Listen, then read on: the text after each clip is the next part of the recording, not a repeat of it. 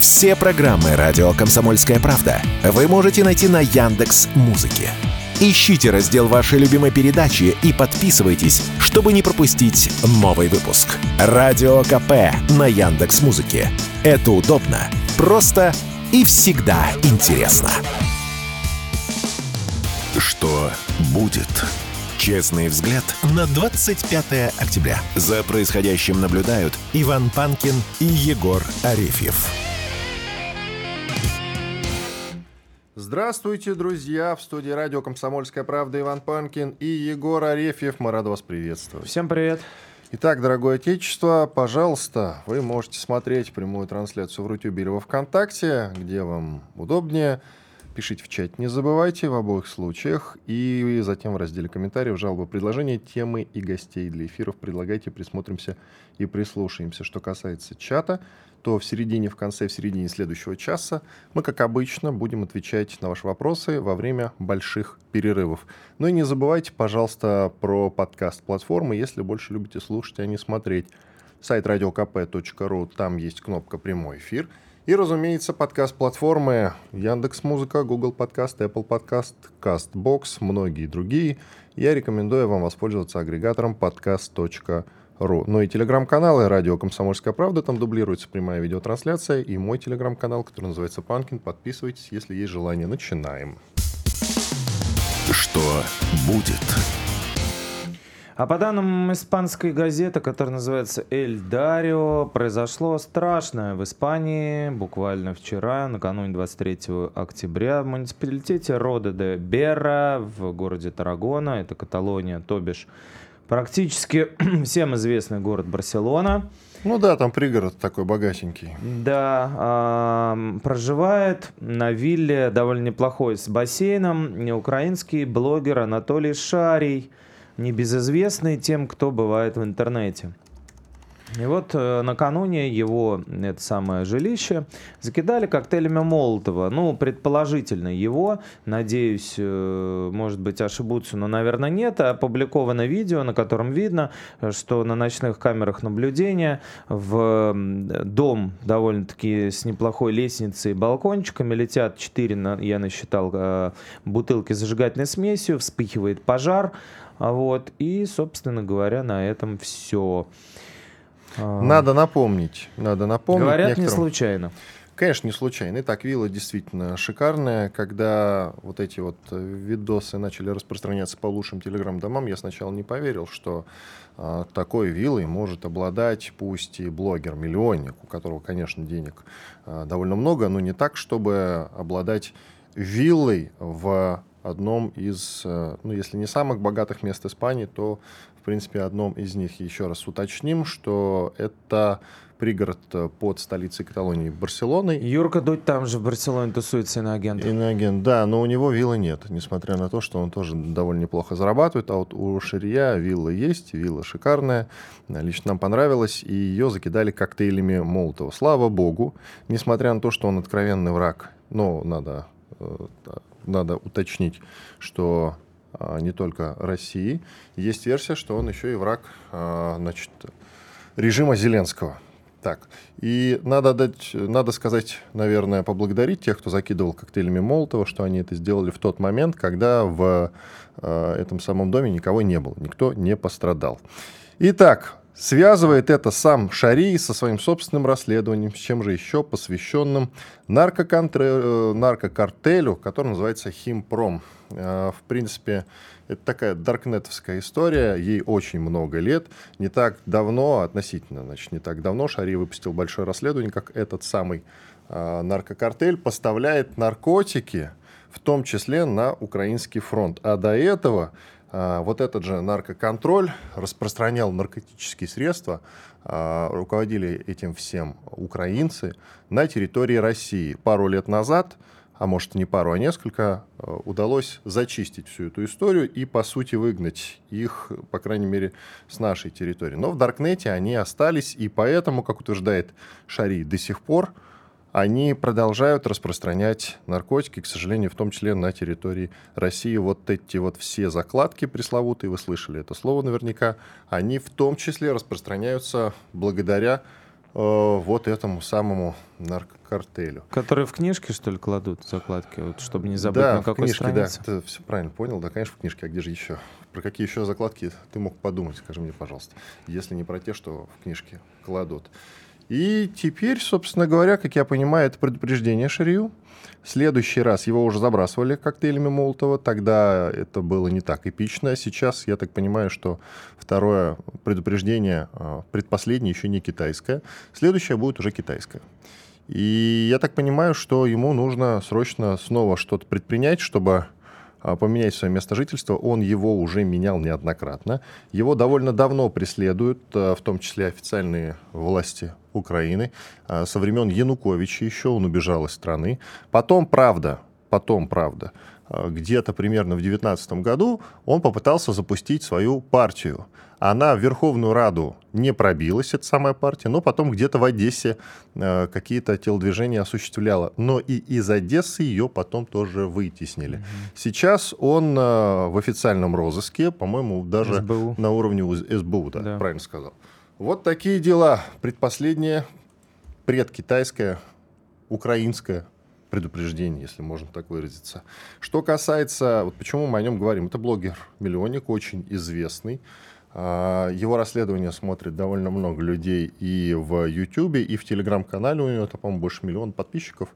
Я, правда, от него давно отписался, потому что он, на мой взгляд, довольно токсичный человек, и мне его лично читать неприятно. Он э, какое-то время строил из себя блогера, который занимает, значит, ну, по крайней мере, в отношении России нейтральную позицию. Были времена, были времена, когда он выступал в эфире у Соловьева. Соловьев да. представлял его и говорил, вот настоящий журналист.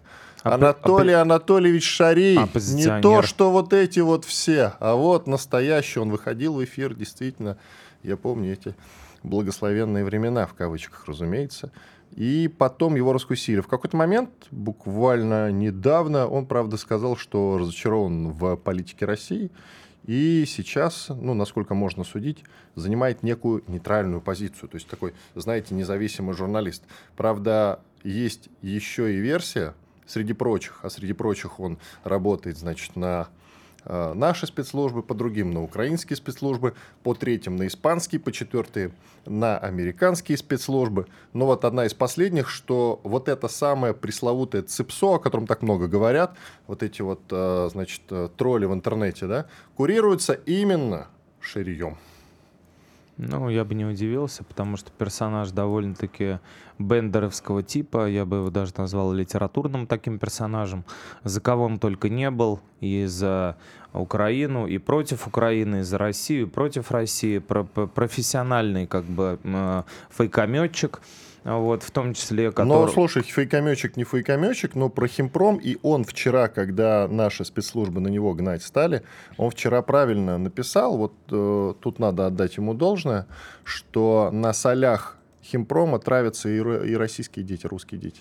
Ну, это, да, экспертизе предстоит установить, на каких именно солях. Мне кажется, в данном случае, что это как бы мало того, что персона прям э, недостойная большого обсуждения, но вот сам, э, сама тема, которую он расковырял, э, рас, расчесал вот этот самый химпром, вот, но на Украине нужно понимать, что явно не случайно, ну, короче говоря, это просто так для него, скорее всего, не закончится. Есть несколько версий. А, по одной из них якобы э, часто упоминаемый нами Буданов, глава ГУР, а, который его а, курирует и делает ему, подбрасывает все вот эти вот, ну, чтобы вы понимали, друзья, если какой-то журналист там кричит, что он супер расследователь и очень крутой инсайдер, вы знаете, что человек этот не на улице подобрал вот это вот все, а скорее всего ему кто-то помог с информацией, да, то есть, ну, прошли времена э, Щекочихина и Димы Холодова и прочих, значит, э, гуру журналистики, которые что-то там раскапывали, пешком ходили, вы спрашивали, даже Невзоров еще, когда был журналистов,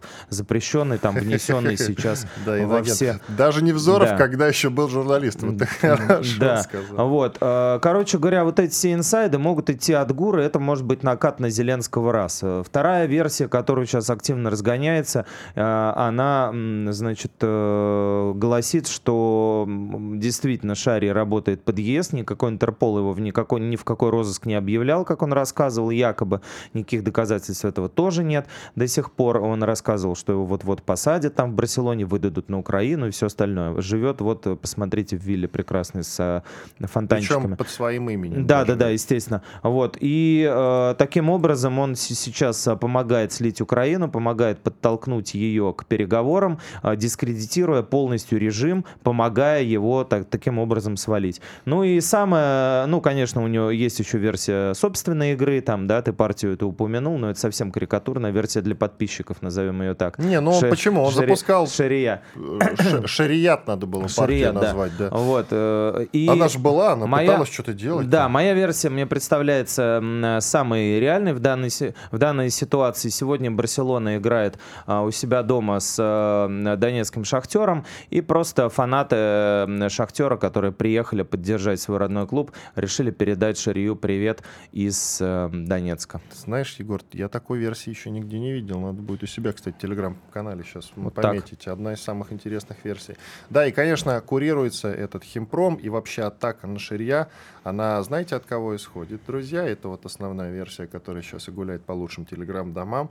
Ну, конечно же, Зеленский. Конечно же, Зеленский, потому что весь наркотрафик, который в том числе поступает э, на фронт украинским солдатам, солдатам ВСУ, он, э, значит, копеечку Э, копеечку э, отправляет в карман этому самому замечательному в кавычках человеку по фамилии Зеленский. Вот такие дела. Иван Панкин и Егор Арефьев.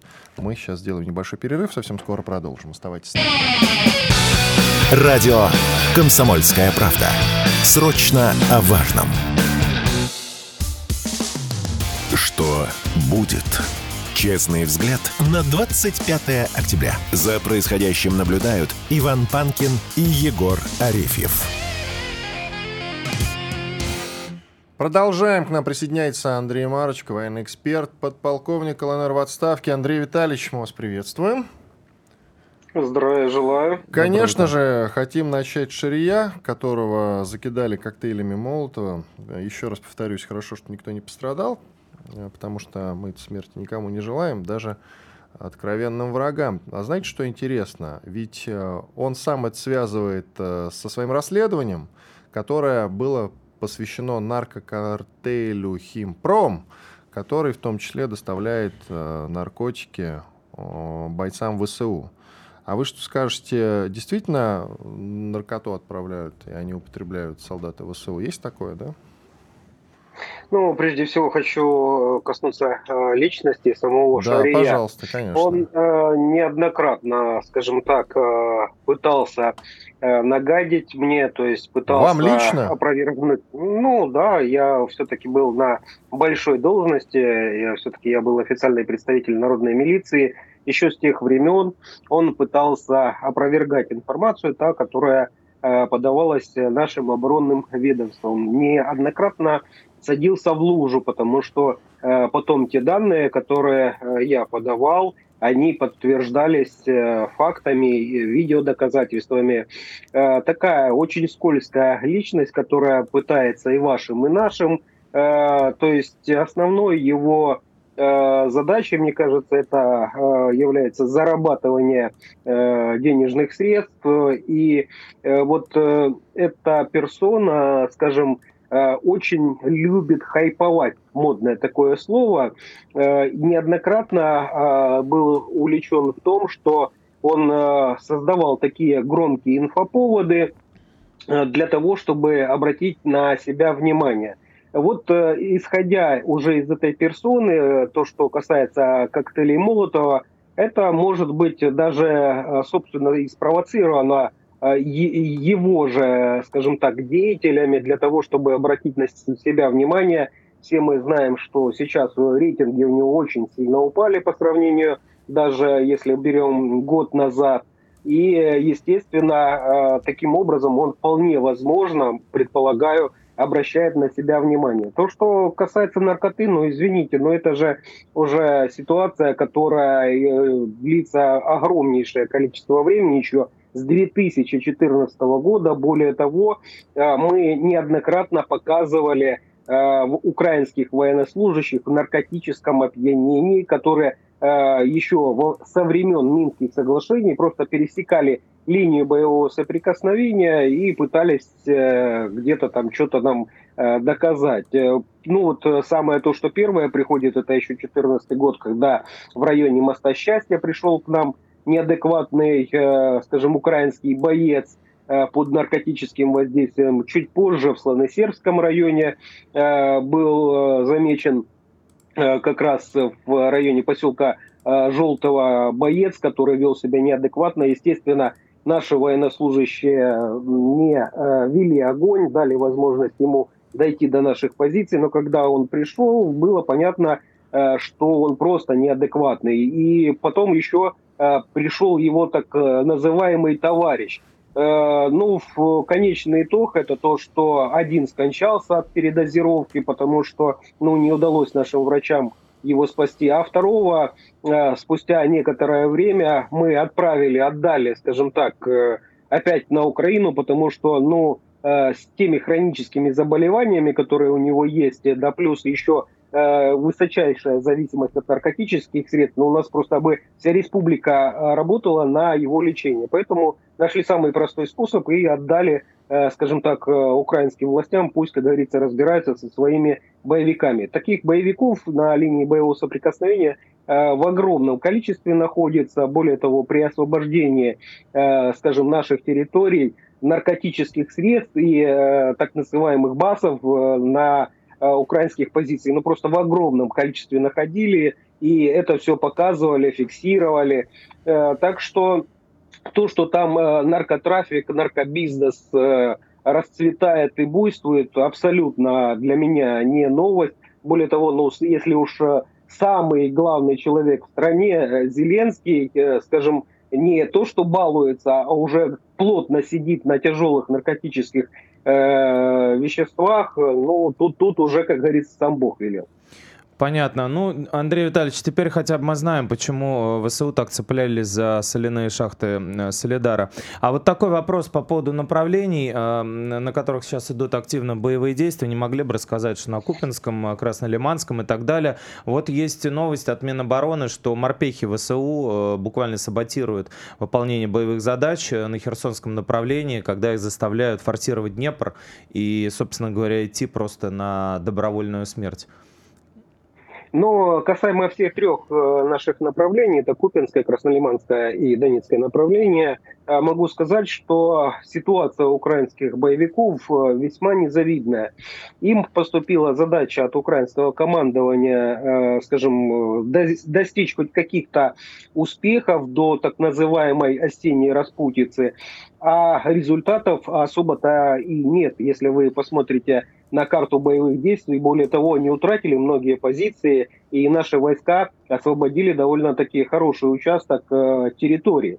Так что э, здесь э, ситуация в принципе одинаковая по всему фронту. Естественно, они до сих пор еще пытаются где-то атаковать, но, опять же, безуспешно несут потери. Более того, вот как раз та осенняя распутица, она уже практически э, начинается с сегодняшнего дня. У нас уже передают э, дождливую погоду на 4 дня вперед. Естественно, на наших черноземах это просто для американской техники просто смерть. Они не, не могут преодолеть, скажем, не то, что какие-то там малые водные препятствия, они даже по земле толком ехать не могут, потому что грузнут очень тяжелые, весьма низкая проходимость у данной техники. И вот все это, к сожалению, ведет к тому, что э, я э, предполагаю, будут какие-то другие провокации для того, чтобы э, обратить на себя внимание украинских боевиков, э, вот на Украину, потому что ближневосточный конфликт, естественно, очень сильно ударил э, по э, тем финансовым потокам, которые шли на Украину, по выделению каких-то материально-технических средств, боеприпасов, и, естественно, им нужно что-то делать. И э, здесь как раз вступает уже, э, скажем, тот способ, который э, хорошо отработан э, на украинской территории э, по созданию некоторых провокаций по типу Бучи и прочих э, моментов. Э, сейчас уже э, поступила мне информация, очень тревожная, как раз подтверждающая мои слова, что вот э, в Купянске готовится очередная информационная провокация. Ну, то есть она уже, по сути, задокументирована, но пока еще в украинских пабликах я нигде не обнаружил публикации, скорее всего, ее согласовывают, корректируют, подмазывают. А произошло что? Выехал украинский танк, и расстрелял три жилых дома в населенном пункте Купенске по улице Оливина. Э, Все это, э, скажем, было под съемку из квадрокоптера, из, скажем так, корреспонденты ходили с видеокамерами. Естественно, подобные случаи мы уже встречали. Потом это будут выдавать за то, что якобы российские войска вот такие жестокие ведут огонь по мирному населению. Не знаю, подадут они жертвы, не подадут. Я очень надеюсь, что э, при обстрелах никто не пострадал, но э, им нужна кровь, им нужно мясо, им нужно, э, скажем, поднимать это все в информационном пространстве. И вот подобные случаи, они вполне возможно будут нарастать. Это будет не только касаться э, Купенска, но, мне кажется, и других э, прифронтовых каких-то населенных пунктов, э, в которых еще проживают мирные граждане. Ну и вот вы, среди прочего, рассказывали не так давно о том, что совсем скоро начнут мобилизовывать женщин на Украине. А, собственно, что в этом плохого? Воюющая страна мобилизует женщин. Я, кстати, не видел э, видеороликов, где бы женщин мобилизовывали насильно, но видел огромное количество роликов, где прям женские батальоны уже собраны. Да, вы абсолютно правы. Я также видел эти ролики в украинском сегменте, их очень много, но прежде всего э, направленность этих роликов на популяризацию службы в украинской армии именно женщин. То есть э, пропаганда работает, работает довольно-таки неплохо. Э, то, что их не мобилизируют насильно, ну, всему свое время. Я так думаю, что и предполагаю, все к этому идет потому что э, мы с вами очень давно обсуждали э, в различных проектах, э, что вот именно женщины в скором времени будут пополнять ряды своих родственников, которые погибли на линии боевого соприкосновения. Ведь мужской ресурс когда-то закончится, а все мы помним, что было сказано «воюем до последнего украинца». Украина, кстати, это тоже как бы касается – и сейчас все вот эти вот э, тенденции, э, они просто прослеживаются невооруженным взглядом. Во-первых, сняли все гендерные ограничения по воинско-учетным специальностям. То есть Андрей Витальевич, женщины... коротко, 20 секунд, пожалуйста. Э, женщины сейчас могут служить абсолютно на любых должностях, и более того, сейчас очень активно набираются по контракту женщины. Так что скоро действительно эти женские батальоны будут присутствовать на линии боевого соприкосновения. Радио «Комсомольская правда». Срочно о важном. Что будет? Честный взгляд на 25 октября. За происходящим наблюдают Иван Панкин и Егор Арефьев. К нам присоединяется Александр Артамонов, военный эксперт, телеграм-канал Артамонов Оборона России. Подписывайтесь, пожалуйста. Александр, приветствуем вас. Приветствую, приветствую. Съездили всех, на Донбасс, если верить да? вашему телеграм-каналу. Да. Как впечатление? Верить надо. А, вчера, вчера это обсуждал с коллегами с Александром Казаковым, с другими ребятами, так сказать, оттуда родом, собирались в клубе 27. А, впечатления всякие и разные. Есть э, хорошие, есть, как говорится, определенная критика относительно того, что там происходит. Вот давайте это... на критике сконцентрируемся. Давайте. Да, я прошу. знаю вас, я даже в этом и не сомневался. По-любому я разделяю такой подход. Смотрите, а, если говорить о том, что надо сделать, надо поставлять больше боекомплекта. Элементарно э, люди а, жалуются, причем жалуются массово, на отсутствие боекомплекта Д-20 к гаубицам. А, и очень странно на запрет вести работу с Д-20. То есть почему-то вот э, как-то странным образом крупные калибры а, сейчас не приветствуются, ну, как минимум, некоторыми нашими командирами, которые вот буквально говорят не более там двух-трех выстрелов из тяжелых гаубиц э, за сутки. Почему так, непонятно. Но я говорил с комбатом, э, знакомым своим очень хорошим, даже не знакомым, другом, в принципе, боевым товарищем. А это было в районе Луганска. В Донецке беседовал с людьми. То же самое, одинаковый подход. Не хватает боекомплекта для ведения наступательной работы. Это четко. Понять люди не могут, потому что вроде бы в 8 раз мы увеличили выпуск снарядов. Я сам эти решения, так сказать, активно рассказывал людям, параллельно зная, что а, работают в три смены уже оборонные заводы на Урале, Верхняя Салда и, так сказать, собственно, весь район Екатеринбурга тоже там бываю, знаю все это не понаслышке. И параллельно, тем не менее, вот такие комментарии со стороны людей, которые ведут реальную боевую работу. Это вот, во-первых, просто стоит сказать, мне это не очень приятно, наверное, говорить, но э, что тут оговаривается. Как есть, так есть. Второй момент – это ротация. Люди там находящиеся устали. Они реально устали, они хотят ротации, они считают, что имеют право на 14 дней отпуска каждые полгода – как это и было, собственно, а, определено нашим верховным главнокомандующим. Конечно, можно сказать, что давайте мы тут сейчас затянем потуже ремни. Ремни, кстати, затягивать не надо, там с продуктами все нормально. Но вот давайте как сейчас напряжемся, все дружно стиснем зубы. Но, понимаете, напрягаться можно месяц, два, три. Это мы сейчас с вами в тепле сидим и относительной безопасности. А безопасности сейчас нигде нет в этой части России. Но а, вот э, люди там действительно под очень тяжким грузом того, что не видят семьи. Они хотят видеть вот ясно, что за две недели человек не отдохнет. Но обнять жену, увидеть детей, это, мне кажется, даже объяснять никому не надо. Это трюизм, общее место. Они это очень хотят. Жены тоже со своей стороны, это уже до моего приезда на Донбасс, я просто проверял эту информацию, специально задал вопросы. Так вот, жены заваливают э, мой телеграм-канал письмами, что хотят э, видеть своих мужей. Но я понимаю, что для этого необходимо увеличивать, наверное, наш контингент. Ясно, что нельзя просто оголить позиции, отправить всех по домам отдыхать даже на две недели. Но, тем не менее, проблема есть. И, ну, мне кажется, наша работа об этой проблеме говорить. Потому что вот это э, вторая важная проблема. Есть третья проблема.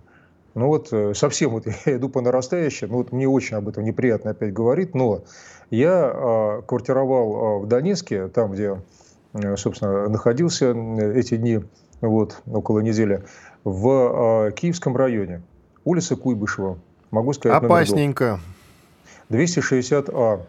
Подъехал, э, ну, прямо перед рынком, где, собственно, все произошло. Да, дальше ЖД вокзал, ЖД вокзал, небольшая застройка, а дальше линия боевого соприкосновения, наши окопы начинаются. Вот. А когда подъехал, вот я начал сам себя перебил, командир военной разведки э, ДНР, позывной Мансур, он не скрывается, поэтому я говорю, у меня, вы видели, если там проглядывали э, там по диагонали, так сказать, мои какие-то там публикации, если вдруг, ну, там вот такой седобородый, симпатичный воин, вот, симпатичный, в смысле такое мужественное лицо, я нормальный человек. Угу. Человек такой, ничего лишнего он говорит явно не будет. Вот. Он, кстати, вот и сказал, что мы в километре от, э, собственно, уже активной боевой работы, где-то он сказал 800 метров, километр, кто-то не поверил, но я специально даю со ссылкой. Вот. Почему я об этом говорю? Не ради красного словца. В доме, где я находился, разрушено два этажа сверху. А, бесконечные прилеты идут кассет, весь фасад испещрен. У меня был цокольный этаж, не минус один, но цоколь. Поэтому относительно безопасно. Тем не менее, тем не менее, а, люди жалуются. Вот насколько у них дух э, высок, и без всякого ура бура а, Я там находился в очень странном месте под названием «Дом поэзии», удивительным образом. Но вот люди местные, они настолько отрицают войну про себя, что они устроили общежитие для приезжающих, для гуманитарщиков, для журналистов, назвали «Дом поэзии». Они там собираются устраивать небольшие концерты, читая стихи. Правда, так, прям как во время Великой Отечественной. Вот. И а, параллельно вот не будут эти люди, простые, обычные э, донецкие, так сказать, вот граждане, горожане, не будут они выдумывать. Зачем им выдумывать? И я сам это слышал. Э, звуки вылетов, то есть э, когда работает наша арта, э, идут из жилой застройки. В смысле, э, САО становится на площадку между домов, бьет по позицию в украинцев и уезжает. А жители остаются. Там остаются все. Там детские площадки, там люди, там женщины, там дети. Ну что я буду расписывать, размазывать мысли по столу? И так все понятно уже. Вот это правда. И они очень сильно просили, обращались даже к командирам арт-дивизионов. Пожалуйста, ведите работу на некотором удалении от домов. Потому что КББ, контрбатарейная борьба с другой стороны, очень четко при минимальном КВО, это вероятностное отклонение, круговое вероятностное отклонение, засекает место работы. САУ снялась позиция, уехала, удар.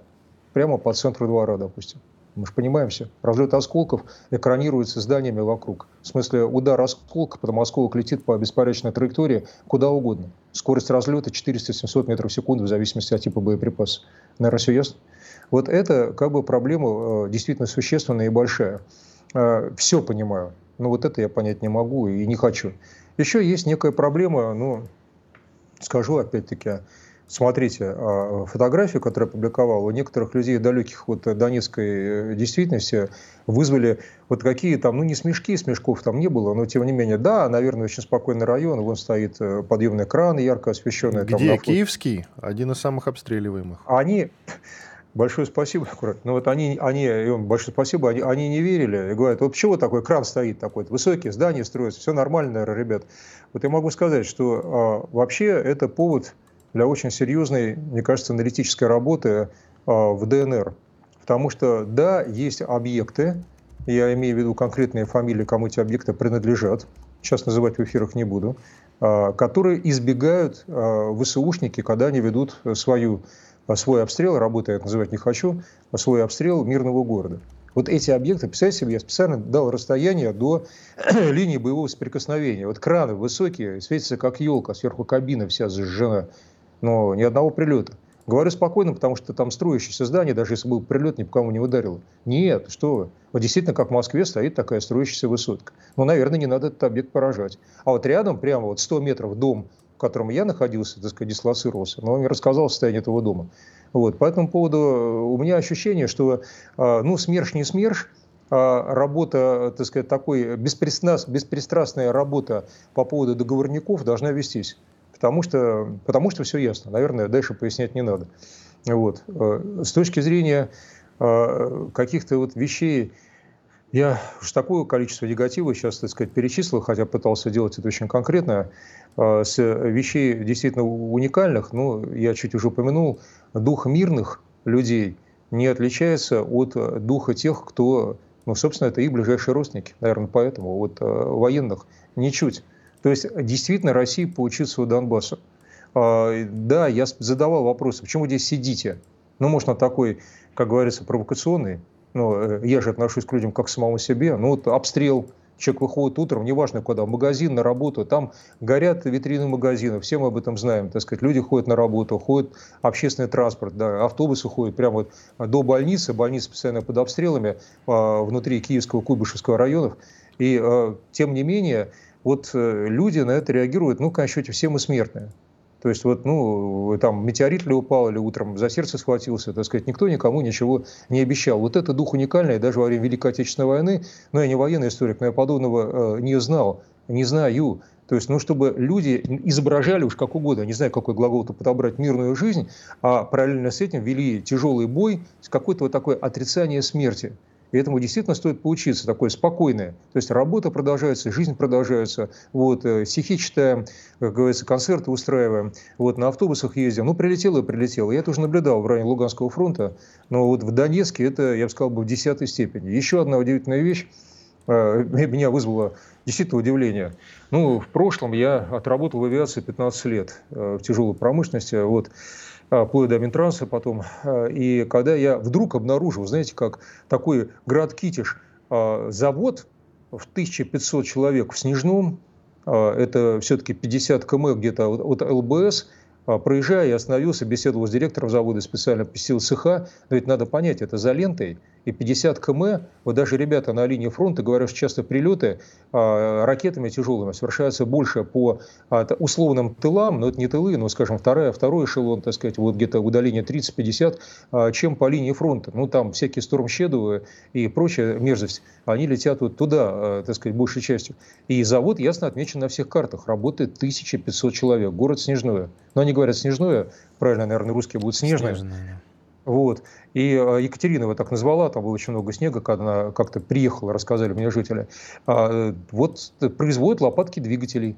Силовых установок. Кстати, очень жалуются на небольшое количество заказов, но э, у них действительно по-прежнему коллектив укомплектован, только там говорят 5-7% молодежи, большей части люди моего возраста где-то, так сказать, вот и до 60 лет, но активно работают и абсолютно не жалуются. Я так удивился, как же вы сбиваете свою, э, ну, скажем, свою продукцию, когда вы находитесь ну, в таких сложных Александр, логистических условиях. Да, слушаю. А, перерыв, после этого продолжим. Громкий сезон на радио «Комсомольская правда». Весь мир услышит Россию. Весь мир услышит радио «Комсомольская правда». Что будет? Честный взгляд на 25 октября. За происходящим наблюдают Иван Панкин и Егор Арефьев.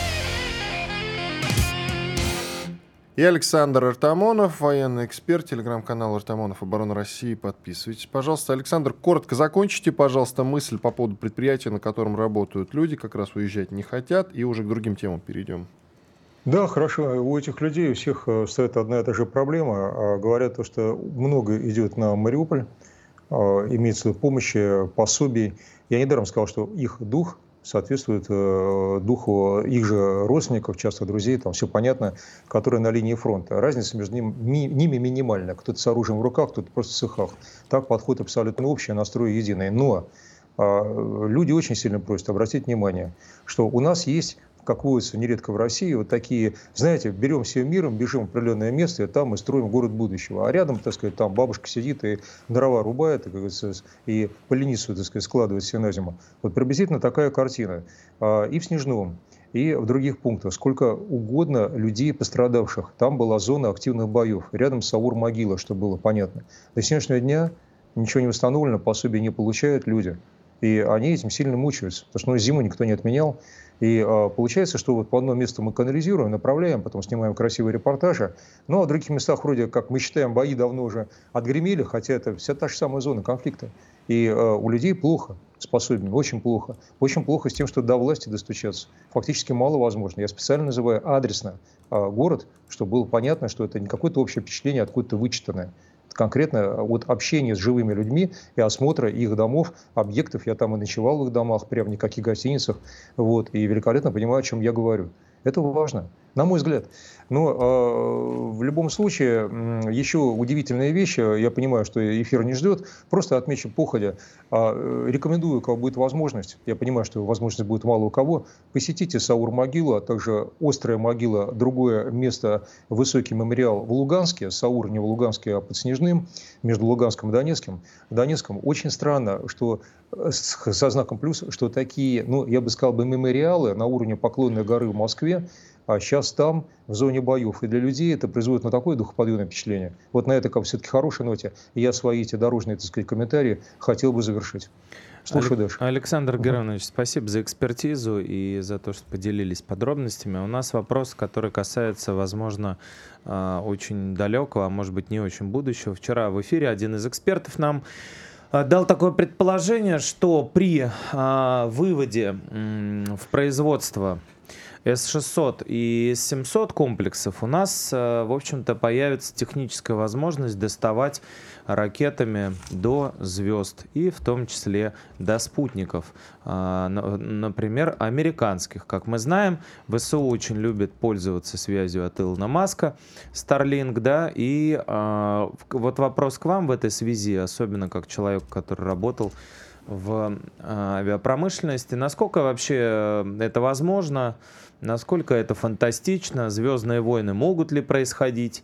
Э, и, и пойдем... хватит у нас решительности. Пойдем ли мы вопрос. на это, да. Иван подсказал. Спасибо. Я понял, коллеги. Егор, спасибо за вопрос. Отвечу следующее. А, вообще-то технически мы обладаем возможностью ответить, ответить на СУИ, обладали ей уже более 30 лет назад. Если пойти в музее э, космических и э, воздушных сил, наш, есть такой, так сказать, у нас музей, уж не знаю, сейчас режим у него открытый-закрытый, но, поверьте, э, видел сам, этот уникальный артефакт.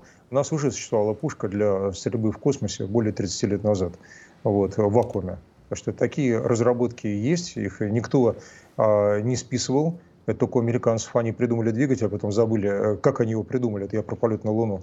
Вот. Ну, бог с ними, не будем их легать задним голеностопом. Э, мы технически можем при помощи Прометея вот, э, соответственно, новых систем, зенитных систем, вести огонь по ближнему космосу до высоты э, нижнего космоса, до 100 километров и даже чуть выше, да, действительно можем. Еще 4 года назад об этом не говорилось, а уже теперь уже, коль скоро мы говорим об этом, можно говорить. Тогда я даже получил определенный нагоняй в рамках э, корпорации «Звезда», когда работал в «Звезда». Теперь мы об этом говорим. Э, да, это возможно. И да, это ну, то, что мы учитываем в случае милитаризации космоса. Пойдем ли мы на это? А, я скажу так, у американцев есть э, специальная система, она э, под э, литерой Х ходит, она не под НАСА, а НАСА, в смысле американское агентство космическое, оно напрямую под Минобороны США, беспилотный аппарат, который постоянно находится в космосе по полгода и проводит опасные сближения то с китайской группой спутников, то с нашими. И мы это учитываем. То есть у них есть убийцы спутников. Этот аппарат проходит как убийца спутников. Он относительно небольшой, но вот э, считаем, что он несет очень большую потенциальную угрозу. Я думаю, что а, наша система Прометей и даже чуть выше – Прометея а, рассчитаны именно на противодействие такой технике. Теперь сами мы этого, скорее всего, делать не будем, потому что отличить гражданские спутники от военных, ну, тем более, когда вы сами сказали о Белоне Маске, то есть это будет вой на весь мир, что русские ударили по э, нормальной спутниковой группировке. Ясно, что и GPS используется в военных целях, и крайне мало специально, скажем так, э, таргетированных, то есть только под определенную задачу систем. У нас, кстати, такая система есть, я ее не буду специально сейчас называть. Вот. Ой, извините, ради бога, спалился, так сказать, это освещение, хрен с ним, извините Ничего, ничего вот, страшного. А, но, а, но в любом случае, да, фонарик вставил, но а, в любом случае а, у нас даже есть возможность, опять, я не могу назвать эту систему, просто скажу ее возможности, а, определять координаты цели без спутника при помощи поля Земли. Но это просто закрытая вещь, хотя она уже совершенно разработана, и она, в принципе, в строю. Поэтому э, тут все нормально. Но бить по чужим спутникам, ну вот на сегодня нет. Вести радиоэлектронную борьбу – это да. Пока она у нас, ну, легко, конечно, критиковать, говорить общие слова, но я пытаюсь их избегать, но пока еще эти разработки недостаточны. То Их ни у кого в мире нет достаточных. Но да, у нас да, есть прототипы, угу. которые могут подавить э, сигнал, спутниковый сигнал. Пока они еще вот не, не опробованы на поле боя. Могу вам только это сейчас сказать. Больше Пр... это очень чувствительная тема не могу. Понял, по понял, да, Алекс, э, Александр Германович, по, по, по, поводу, по, по поводу Земли, вот я услышал, мне очень понравилось, я вспомнил легендарную фразу э, Владимира Вольфовича Жириновского э, по поводу того, что ночью наши, э, наши ученые изменят гравитационное поле Земли, и вся твоя страна э, обращается обращался он к Бушу, может быть, помните, будет под водой. То есть э, в целом э, недалеко от правды был, да, э, так сказать, пророк? Да, эта система работает, она действует, и действительно тут не надо, как говорится, нам доходить до греха, потому что, ну пусть враги боятся, потому что, еще раз, и для них, они же тоже вас слушают, коллеги, у вас такой ресурс, что его слушают, по-моему, все. А, поэтому да, эта система есть. Да, нас невозможно поставить ситуацию в позу Дзю или морской звезды, как Саддама Хусейна, потому что как они его победили-то? На самом деле не надо издеваться над бедной иракской армией, она была вполне боевитой, но как бить по целям, если нет координат цели? Поэтому, собственно, у нас такой ситуации не может быть никогда, не только из-за ГЛОНАССа, но плюс еще одна система, которая действует спутниковая, но я не называю ее, и еще плюс то, о чем я сейчас сказал дальше, где я даже название не хочу назвать. Вот, а, поэтому мы э, на сегодня не справляемся с подавлением сигналов спутника на поле боя. Я могу сказать почему. Там есть сразу три вида аппаратов. Есть спутниковая навигация, есть ДРЛУ, дальнее радиолокационное обнаружение и управление. У нас это А-50, сейчас А-100 самолет, у них АВАКС. И, естественно, есть то, что знают уже все, БПЛА, корректировка артиллерийского огня. Ну, не говоря о КББ класса АНТПК, ну, это американская, у нас э, зоопарк 1М. Вот. А для того, чтобы подавить все сигналы широкополоса, накрыть поле боя как колпаком, во-первых, подаем свои собственные. А, то есть надо это как-то по целевому методу делать. Вот. А важно это, потому что беспилотники, как правило, тоже пользуются дальнего действия беспилотники. Естественно, спутниковыми сигналами. Это тоже общее место. Поэтому это придется решать. Но не уничтожением, физическим уничтожением спутниковой группировки, по крайней мере, пока противник не перешел к тотальной войне. Я надеюсь, мы до этого не дойдем потому что, ну, не хотелось бы, одним словом. Вот, наверное, что могу сказать. Ну и коротко, у нас буквально, может, минут полторы остается до, э, до 9 часов, до перерыва. Что касается сухопутной операции Израиля в секторе Газа, начнут, не начнут в ближайшей перспективе, или они все-таки будут продолжать арт-подготовку и блокаду региона, как вы считаете? А, Иван, а, на мой взгляд, тяжеленный вопрос. А, отвечу действительно за эти там секунды остающиеся. Не, Они ну, будут полторы вынуждены... минуты есть, да, да, прошу да, вас. Спасибо. Они будут вынуждены начать. Будут вынуждены начать. Это будет нерезультативно, потому что под газы 500 километров туннелей Единственное, говорю как военный эксперт, меня тут всякие уже личности осуждали, кавычка светлые, за то, что я даю такие вещи, но что делать, работа у меня такая. А справиться с туннелями, которые проходят под газы, можно только при помощи БУВ, боевых отравляющих веществ. И то а, мы знаем, что у немцев в районе Керчи были подобные опыты, и Севастополя, кстати. И, ну да, они во многом подавили наше сопротивление, но полностью справиться не смогли. Но там даже есть метро. По секторам газа проложено реальное метро для поставки БК, перевозки боевиков. Поэтому они будут планомерно уничтожать дом за домом, а, расчищать завалы и проходить очень медленно вперед. Я понимаю, что не хотят весь сектор газа превратить в один большой концлагерь, потом провести фильтрацию и выкинуть за рубеж все тех, кого нет. Ну, это с 9 десятых жителей э, газа. Вот. А эта работа, если они будут ее вести так, как ведут ее обычные израильтяне, на несколько лет а, отнюдь не на там какие-то считанные э, дни или недели, месяцы. Это невозможно. Ну и огромные что... потери, конечно же, да? Да, да, конечно, естественно, вы Так что вот ничего другого я сказать не могу, тем более, что упавшие сверху обломки создадут еще экран над подземельями, который еще больше будет защищать от э, проникновения туда, а Меркова, тяжелый танк, не пройдет по завалам, если предварительно не расчищать при помощи инженерной техники. Так что тут, тут ничего не попишешь. Александр Спасибо. Артамонов, военный эксперт, телеграм-канал Артамонов Оборона России. Подписывайтесь, пожалуйста. Ну а мы готовимся к большому перерыву. Иван Панкин и Егор Арефьев в студии радио «Комсомольская правда». Видеотрансляция в Рутюбе и во Вконтакте. Пожалуйста, канал и группа радио «Комсомольская правда».